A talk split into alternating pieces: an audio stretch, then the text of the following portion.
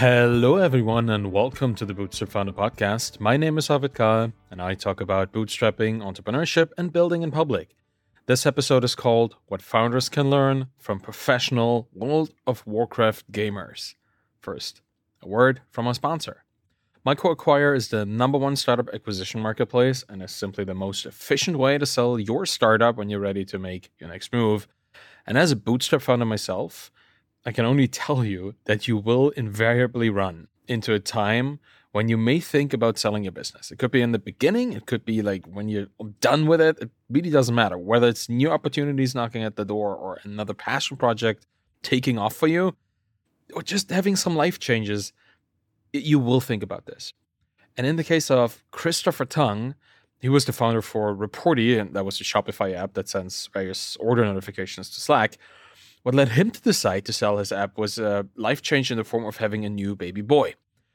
And when it came to selling his app, other platforms that he looked into didn't really have great visibility for micro SaaS businesses like his. There's a lot of platforms out there that only focus on these super, super expensive businesses, the super high MRR ones, but they're severely lacking for the smaller ones that have not reached millions of annual recurring revenue, but are still super viable.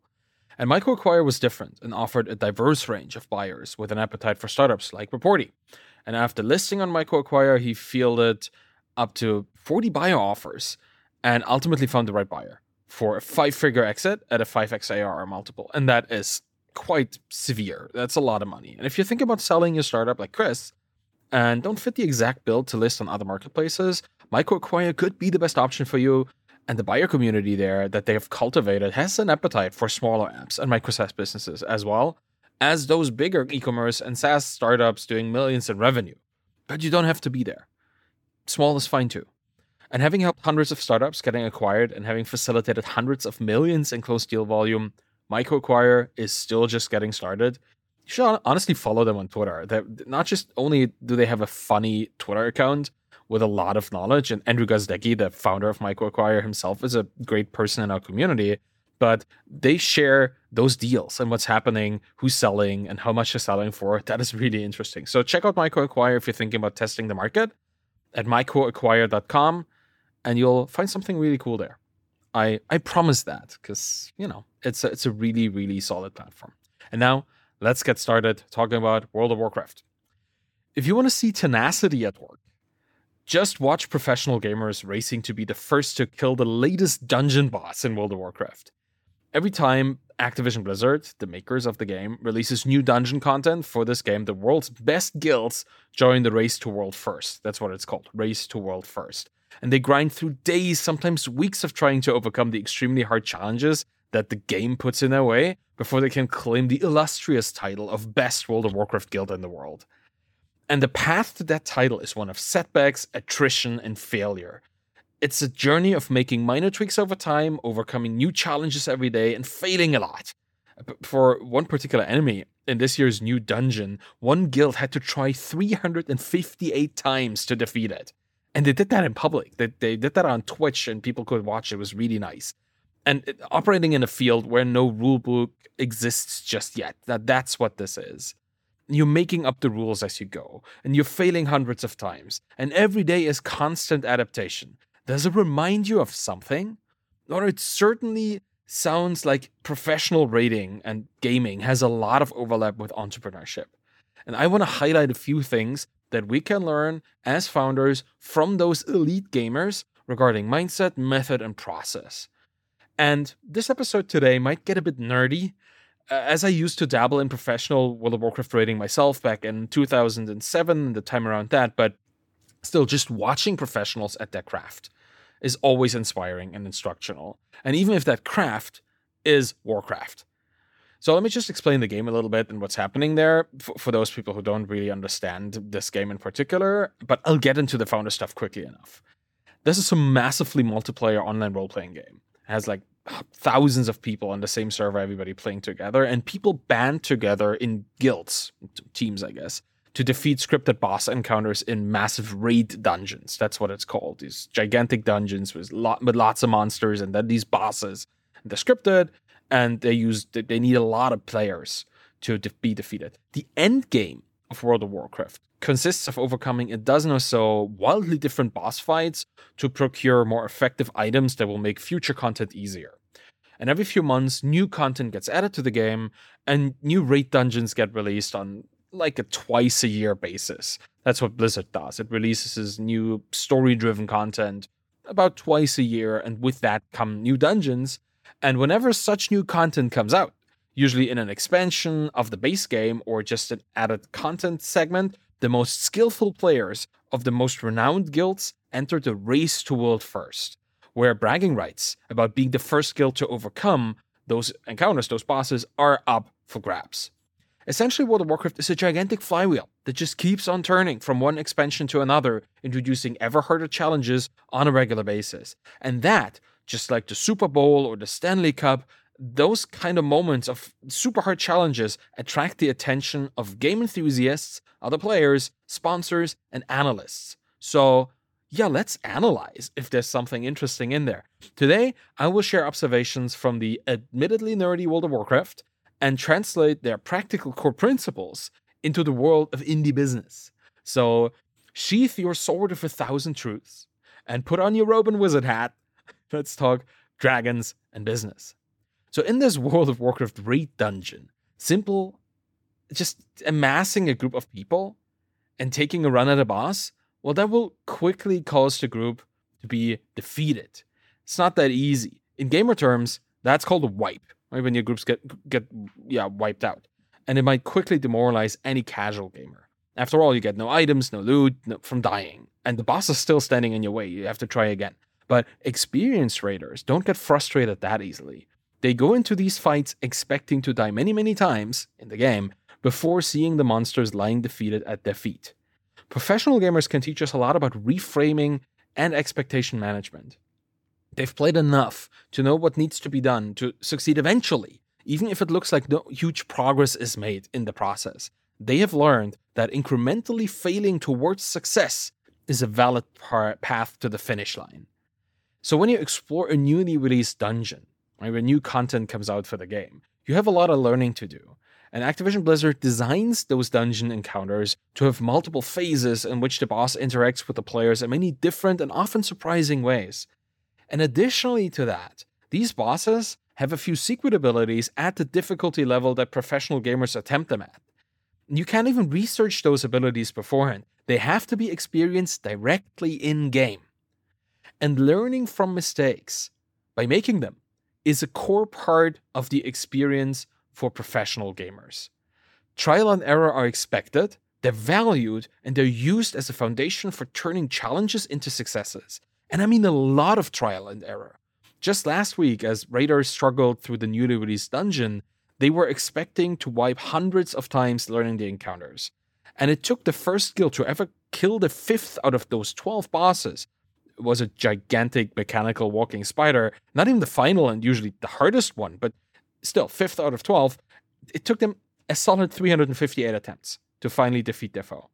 These players spent more than three full days failing at attempting to down this boss alone. And that is true dedication. But if you look at it in detail, they didn't just spend these three days, they spent even more time on the boss. Because here's the secret of professional gamers they come incredibly prepared, and they put a lot of resources behind their preparation efforts. I already alluded to the fact that some boss fights can be researched beforehand, and that's usually done on a PTR, a public test realm, which is a version of the game that gets released to a select few who help the game designers to test and tune the encounters on a more or less private server before the content gets released to the general public. And the best World of Warcraft guilds have their eyes on ears on those test realms, ensuring that they know exactly what awaits them and they have designated helpers crunching the numbers and parsing the data in the data patch files that are released to their computers beforehand. A, a lot of data mining happens whenever new content files are distributed, which often happens like months before the content is released. There are developers who dive into these data files. They extract the, the, the textures and all the objects and they figure out what is coming their way so they can prepare even before the game actually has those monsters for them to actually attempt to defeat. And following the news and trends in your industry by listening to renowned and reliable analysts who do this, who look into the data, who figure out what's going on, can make or break your understanding of where your field is moving. And imagine a guild expecting to fight a fire breathing dragon, but then being surprised by a hammer swinging ogre. All that fire resistance gear that they collected for months wouldn't help them against being smashed to bits with a hammer. So, knowing what beasts you'll be facing matters a lot. And I personally subscribe to several newsletters in the spaces that I work in as a founder. Some are community sourced, and others come from prolific individuals who share their take on the changing realities of our industries I know that I can't stay on top of all these developments myself because I don't want to crunch the numbers all the time. I don't want to dig into the data. But I can spare 30 minutes a week to read up on someone else who does. So, but, but knowing what looms ahead isn't enough, right? It's just knowing that there is going to be an ogre instead of a dragon. Well, that's not going to help you defeat it quickly because in the end, entrepreneurship and gaming is more about doing it than it is about knowing. And that is what slaying dragons is all about, right? Whatever raid guilds know about an upcoming fight gets condensed into a solid pre fight strategy. That's how it starts. And as with every plan, that plan rarely survives the first contact with the virtual enemy. One skill that makes these professional players stand out from their casual brethren is their capability to report and adapt.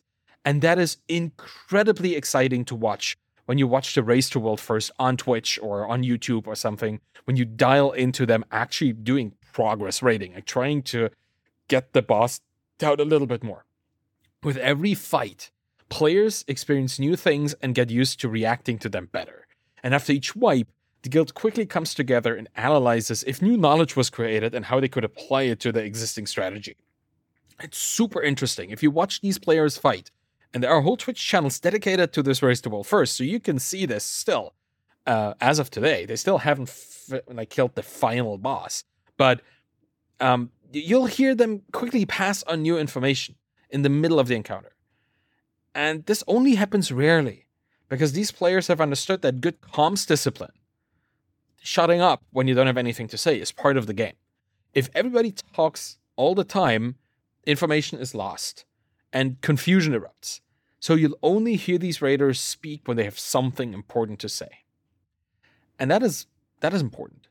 Raid leaders, usually folks who enjoy herding a very eclectic bundle of cats, other gamers, will channel this information to those who can use it. And as a leader, they also remind players of essential parts of the fights throughout the encounter. If a boss has an ability that they use every 30 seconds, a raid leader usually will inform people a few seconds in advance that it's coming.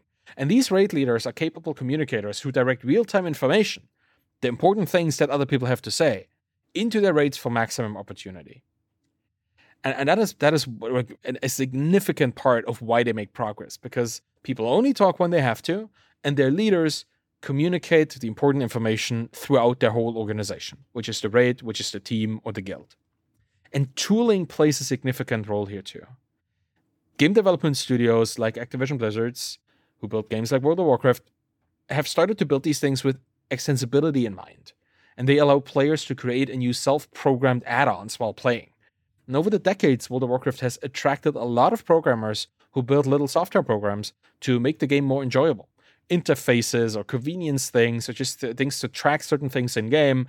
Uh, but you can build anything. And I personally learned how to program in the Lua programming language, which is used for that, just because I wanted to customize my World of Warcraft gaming experience back in the day. And in the professional raiding world, custom add-ons, add-ons like this are the magical ingredients. In fact, guilds often employ designated add-on developers in their ranks and like as actual people on their teams who quickly build add-ons from scratch for new encounters, for new information that they've just figured out. And these developers aren't often like particularly good players, but their job isn't to fight the virtual battles, they're the digital blacksmiths and armorers providing their teammates with the tools they need to succeed. Professional gamers use data and digital tooling like this to their best advantage, and that's a pretty solid approach for founders as well. Measuring how much damage your warlocks and hunters do is as important as tracking conversion rates and credit card churn in your business. Questions like what was the last skill the boss used before we wiped? Can be answered by monitoring and logging every single skill used in the fight. It's pretty much the same as asking at what part of the funnel did the prospect fall off. If you have the data, you will have the information. And the examination isn't just limited to individual fights either. In World of Warcraft, there is a term called theory crafting, where number savvy gamers spend a lot of time simulating the game or simulating equipment in spreadsheets to make predictions and assessments about optimal ways to equip your character and use their skills.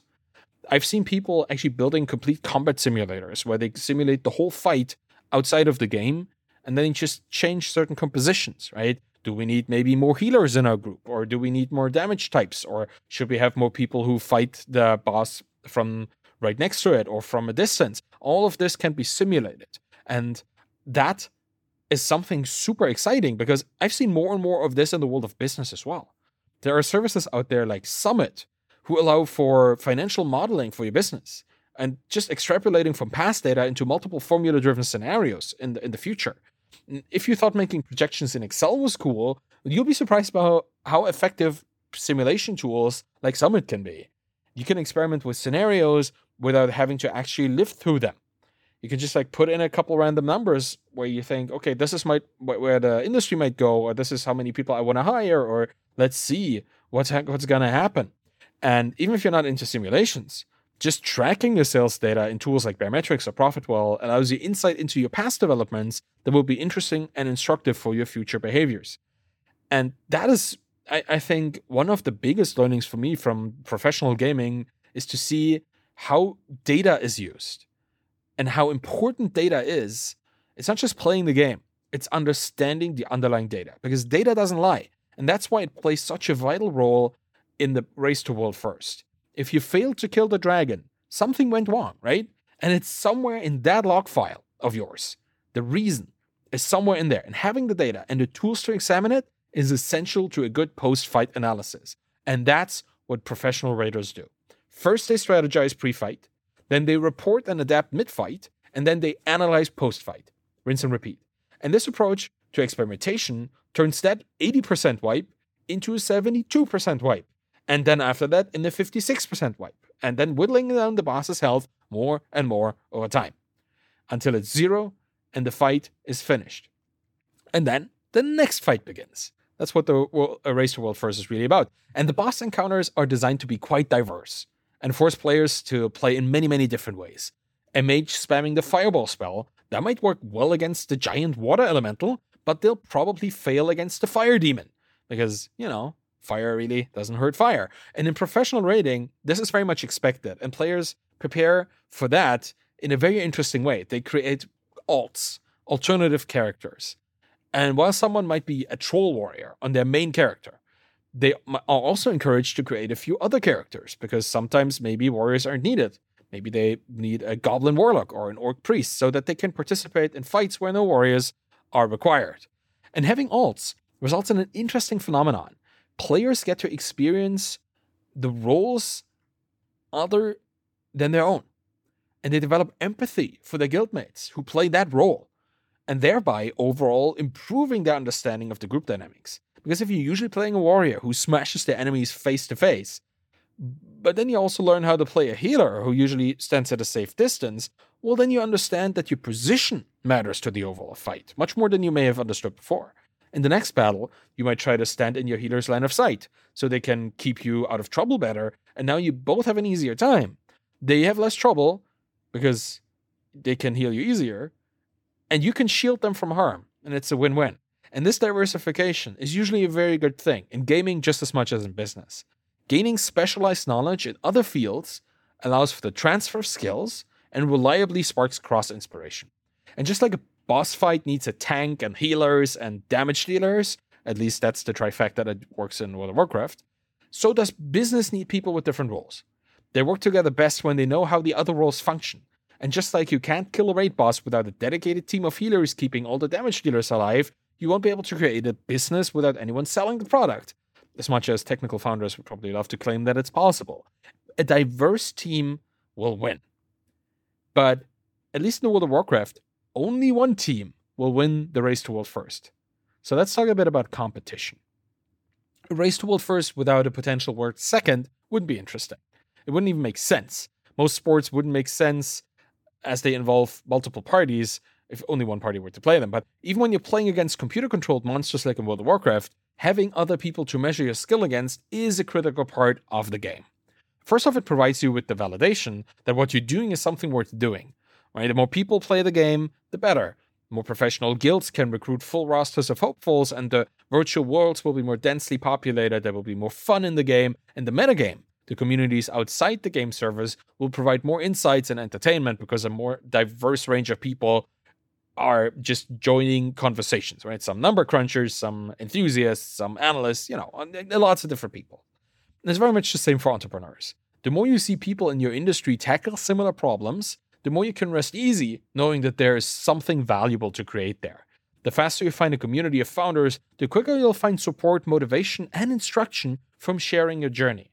Same for gamers, progress made by one group ultimately helps the others. During the race to world first, you could often see one guild wiping hundreds of times, but publicly refining their strategy to finally defeat the boss. And that strategy that people watch them do would then quickly be adopted by the competing guilds, who do better at their own attempts to finish the encounter after that. Now, I know this sounds a bit like plagiarism. And that's where I want to point out that even though the boss fights happen in public on Twitch, where people can watch, the strategic conversations and the per player tactics are usually well kept secrets. People will eventually figure them out, but professional raiders don't go around and share everything, and neither should you, particularly when you're building a business in public. You're the arbiter of what gets shared and what remains unsaid. You might want to keep your competitors in the dark about your secret sauce, but you can share a lot about yourself, your journey, and your product without compromising your advantages. There are definitely a lot of things that we can learn from professional gamers, but I'd be remiss if I didn't point out the clear and not so obvious differences between gamers and entrepreneurs as well. It starts with the nature of games to begin with. There are finite games and infinite games. Finite games are challenges that can be won and overcome, like a raid boss in a game dungeon. And infinite games are things like business or society, something you can't ever really win, but you can keep playing better and better. And most computer games are very much finite in nature. And even with a constant stream of new content, World of Warcraft is in itself a finite game. Once the race to World First is over, players have either won or lost. Then they wait until the next dungeon is constructed and tested and released and go again. In entrepreneurship, goals aren't as clearly defined and everything is much more open ended. The challenges that we face in our day to day business experience are not tuned by an all powerful game creator. They result from a complicated mix of consumer choices and competitor moves. So we really never know if we defeated the dragon or if it just flew off to take a nap under a mountain somewhere. Still, I believe that we can learn a lot from professional gamers about tenacity, preparation, and using tools to supplement our existing skills. So maybe spend some time on Twitch next time World of Warcraft releases a new raid dungeon. You'll hear me talk about it because every time it happens, I find something new, something interesting to share with my community. You'll be inspired by these esports athletes who love what they do and do what they love so well. Something that every entrepreneur ultimately aspires to. And that's it for today. Thank you for listening to the Bootstrap Founder podcast. You can find me on Twitter at Arvid Kahl, A R V I D K A H L. You'll find my book Zero to Sold, The Embedded Entrepreneur, and my Twitter course, Find Your Following, there as well. If you want to support me in the Bootstrap Founder podcast, please leave a rating and a review by going to ratethispodcast.com slash founder.